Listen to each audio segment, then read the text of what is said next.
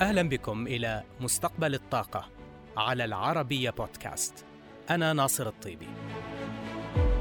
نسعى في هذا البرنامج إلى المساهمة في الحوار الدائر حول عملية التحول في مجال الطاقة عالميا نحو مستقبل خال من الانبعاثات يضمن أمن المناخ وأمن الطاقة.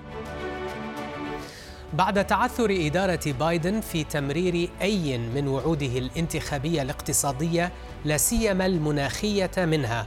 من خلال الكونغرس لأكثر من عام ونصف العام بالرغم من الأغلبية الديمقراطية أقر مجلس الشيوخ قبل أيام حزمة إنفاق مالية سميت بقانون خفض التضخم بقيمة 430 مليار دولار. هي حزمة أقل حجما من مشروع القانون السابق الذي حاول بايدن تمريره دون جدوى ما اضطره إلى القيام بمساومات وتسويات ليتمخض عنها هذا القانون الأخير. لكنه يبقى بالرغم من ذلك أكبر حزمة إنفاق في تاريخ الولايات المتحدة يستهدف العمل المناخي. القانون سيمول إنفاقه المناخي من خلال تعديلات تشريعية متضمنة تخفض أسعار الدواء الذي تشتريه الحكومة ويسمح لها بزيادة الضرائب على الشركات. وقد سمي القانون باسم قانون خفض التضخم في إشارة إلى انخفاض مستويات الأسعار المتوقع جراء نمو الطاقات النظيفة.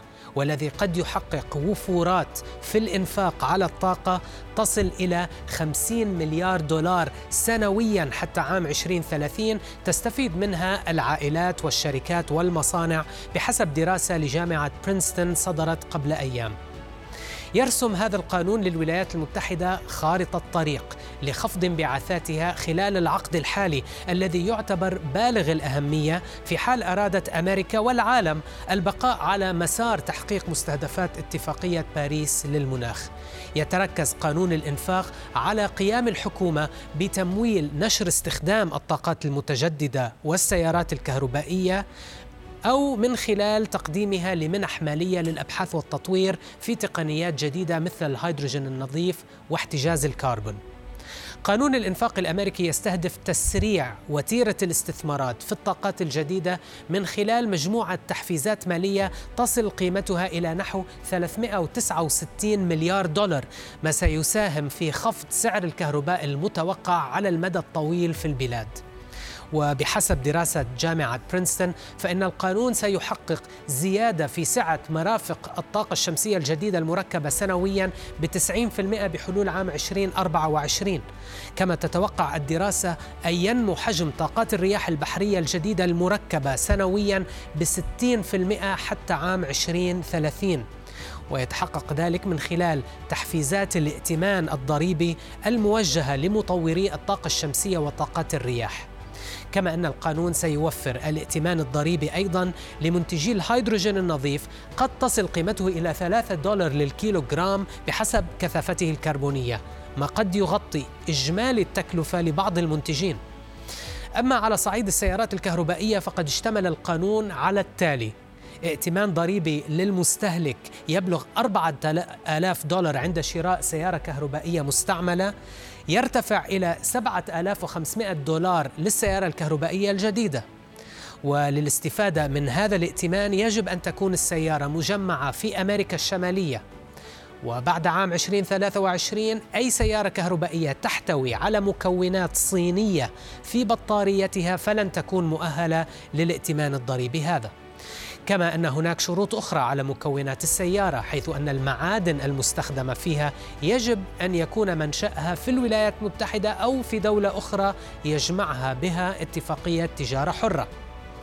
شرط آخر هو أن ثمن المركبة المؤهلة يجب ألا يتعدى 55 ألف دولار للسيارة وألا يتعدى 80 ألف دولار للشاحنة أو لسيارة الدفع الرباعي. وأخيرا لتحفيز إنتاج السيارات الكهربائية يلغي القانون الحد الأعلى للمركبات أو لعدد المركبات الذي يمكن للمصنع الواحد أن يستفيد من تلك الائتمانات الضريبية في تسويق مركباته والذي كان سابقا محددا عند 200 ألف سيارة أو 200 ألف مركبة في السنة.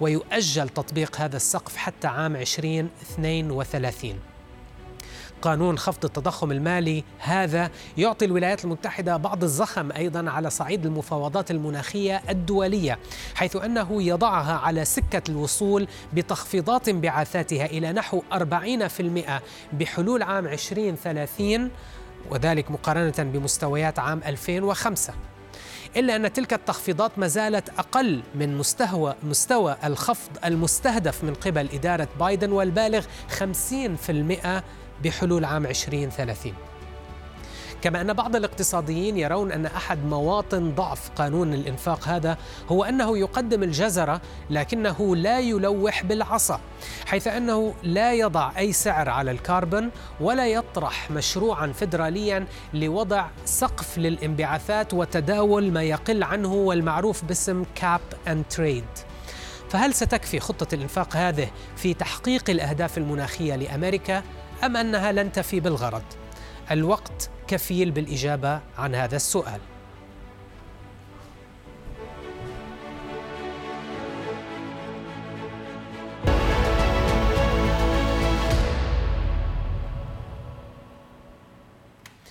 شيء ما تغير هذا الصيف في حياة من يعيشون في أبو ظبي ودبي. فأكياس البلاستيك لم تعد متاحة بلا حساب في السوبر ماركت لكن ماذا لو علمت أن صناعة كيس الورق تستهلك أربعة أضعاف الطاقة التي يستهلكها كيس البلاستيك؟ أو أن البصمة البيئية لكيس القطن تفوق 130 ضعف بصمة كيس البلاستيك؟ هذا ليس إلا جزءا من معضلة الأكياس التي نستخدمها جميعا في حياتنا اليومية. لنتابع في هذا التقرير. ليس هناك أرخص من كيس بلاستيك في السوبر ماركت. إنه السلعة الوحيدة التي تحصل عليها مجانا وبلا حد أقصى.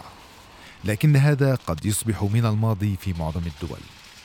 في أبو ظبي تم حظر استخدام الأكياس البلاستيكية التي تستخدم لمرة واحدة تماما اعتبارا من مطلع يونيو وذلك في إطار خطة أوسع للحد من استهلاك 16 منتجا بلاستيكيا منها الأكواب وأغطيتها وعيدان التحريك وأدوات الطعام. وفي دبي فرضت البلدية رسما بسبعة سنتات تقريبا على كل كيس يعطى للزبون في السوبر ماركت والمحلات التجارية سواء كانت من البلاستيك أو من أي مادة أخرى. سمعة الأكياس البلاستيكية سيئة جدا من الناحية البيئية لصعوبة التخلص منها إذ إنها تستغرق 400 سنة للتحلل كما أن لها أضرارا من نوع آخر إذ إن 86% من السلاحف البحرية التي توجد نافقة على شواطئ الإمارات يتبين أنها ابتلعت أكياسا بلاستيكية وهذا هو حال 50% من الجمال النافقة أيضا لكن ما هو البديل؟ يعتقد كثيرون أن الأكياس الورقية أكثر صداقة للبيئة لكن ضررها البيئي كبير بالفعل إذ إن إنتاج الكيس الواحد منها يستهلك أربعة أضعاف الطاقة التي يحتاجها كيس البلاستيك. كما أن صناعة الورق تستهلك الكثير من الأشجار وتساهم في انحسار الغابات. دراسة بريطانية تشير إلى أنه لكي يكون كيس الورق أكثر صداقة للبيئة من البلاستيك تجب إعادة استخدامه سبع مرات على الأقل. وأما كيس الورق المعاد تدويره فيجب استخدامه أربع مرات على الأقل. وأما الكيس المصنوع من القطن فيجب إعادة استخدامه 131 مرة ليصبح معادلا لكيس البلاستيك من حيث البصمة البيئية. وهنا لا بد من التمييز ما بين البصمة الكربونية والبصمة البيئية التي تعبر عن التأثير الأوسع نطاقا من مجرد الانبعاثات الضارة. السر إذن في عدم الإفراط في استهلاك الأكياس وإعادة الاستخدام ثم إعادة الاستخدام ثم إعادة الاستخدام. صعوبة التخلص من الأكياس البلاستيكية تحيلنا إلى مسألة النفايات والمخلفات، خصوصا بعد أن بدأت بعض دول المنطقة تهتم بإدارتها بشكل مستدام. حول هذا الموضوع قابلت سامر كمال الرئيس التنفيذي للاستدامة في شركة أفيردا المختصة في إدارة النفايات وسألته بداية لماذا يجب أن تتم إدارة النفايات بشكل مستدام؟ To give you a sense of scale, لأوضح لك حجم المسألة. العالم ينتج نحو ملياري طن من النفايات البلدية كل عام وهذا يتضمن مخلفات المنازل والشركات الصغيرة وما إلى ذلك. هذا سيرتفع بحلول عام 2050 إلى 3.4 مليار طن.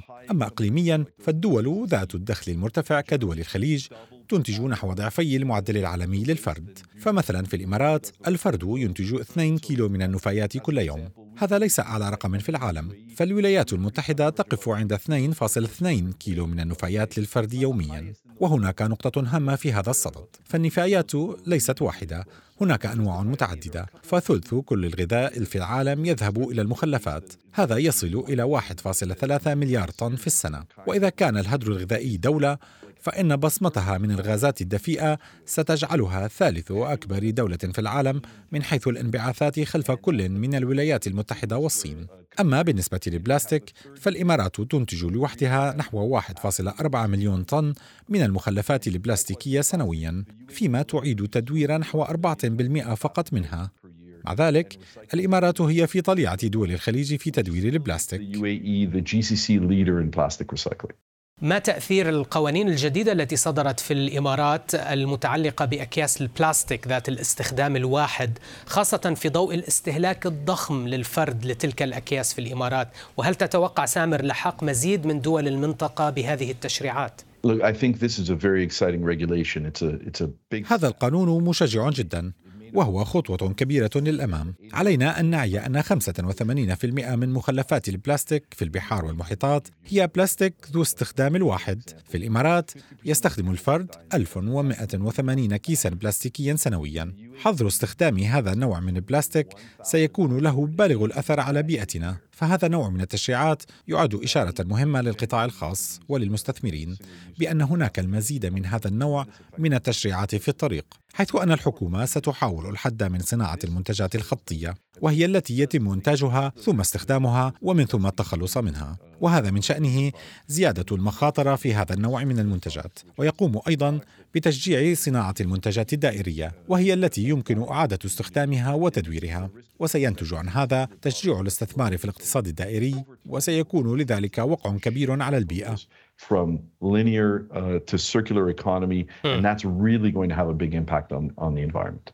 بالحديث عن التشريعات سامر ما هي بعض التشريعات البيئية الجديدة التي صدرت في المنطقة مؤخرا والتي أثارت انتباهك وما هو حجم تأثيرها الفعلي أو المتوقع في رأيك؟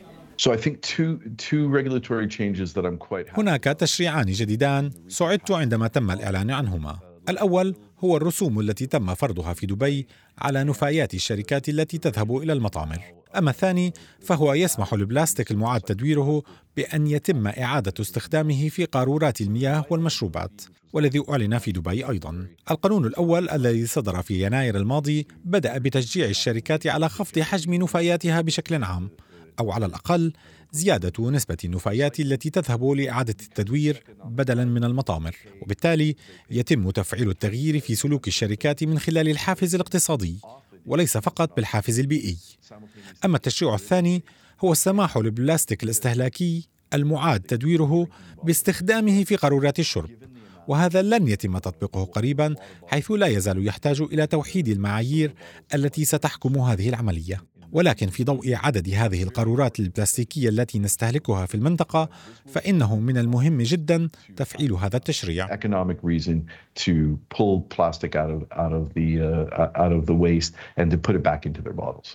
إذا كيف يمكن لشركة ما أو لمدينة ما أن تقوم بتحويل إدارة النفايات إلى إدارة مستدامة؟ ما هو دور مفهوم الاقتصاد الدائري في هذا السياق والذي أشرت إليه سابقاً؟ I recommend the same thing in principle to companies and to cities. ما أنصح به الشركات هو نفس ما أقدمه للمدن. أولاً، عليك أن تعرف حجم النفايات التي تنتجها وأين تخلفها تحديداً. هذا يساعدك في تحديد المشكلة ووضع مستهدفات قادرة على حل المشكلة. ثانياً، ضع مستهدفات قابلة للتحقيق على المدى القصير إلى المتوسط حتى يتسنى لك إظهار هذه النجاحات لمساهميك وموظفيك وللمجتمع ككل. ثالثا وهو الأهم في رأيي ابدأ بإطلاق تلك البرامج على الفور. قم بخفض نفاياتك أطلق برنامجا للتدوير. قد لا تكون تلك البرامج مثالية في طريقة تصميمها منذ اليوم الأول لكن إطلاق تلك البرامج أكثر أهمية من إضاعة الكثير من الوقت في التخطيط والتباحث. لأنه من الأفضل أن تقوم بتحديث وتحسين برنامج للتدوير بدلا من عدم إطلاقه أصلا أما النقطة الأخيرة فهي تتعلق بالاقتصاد الدائري والتغيير طويل الأجل. علينا أن نطلق تغييرا ثقافيا لجعل جميع الناس تعي بأن النفايات ليس شيئا علينا التخلص منه، بل هو شيء يحتوي على الكثير من الموارد ذات القيمة. وهذا الوعي هو أساس الاقتصاد الدائري، وهو أن أي مورد يدخل إلى السوق علينا ألا نسمح له بمغادرة السوق من دون إعادة استخدامه مرات عديدة إلى أقصى حد. وهذا التغيير الثقافي أمر بالغ الأهمية.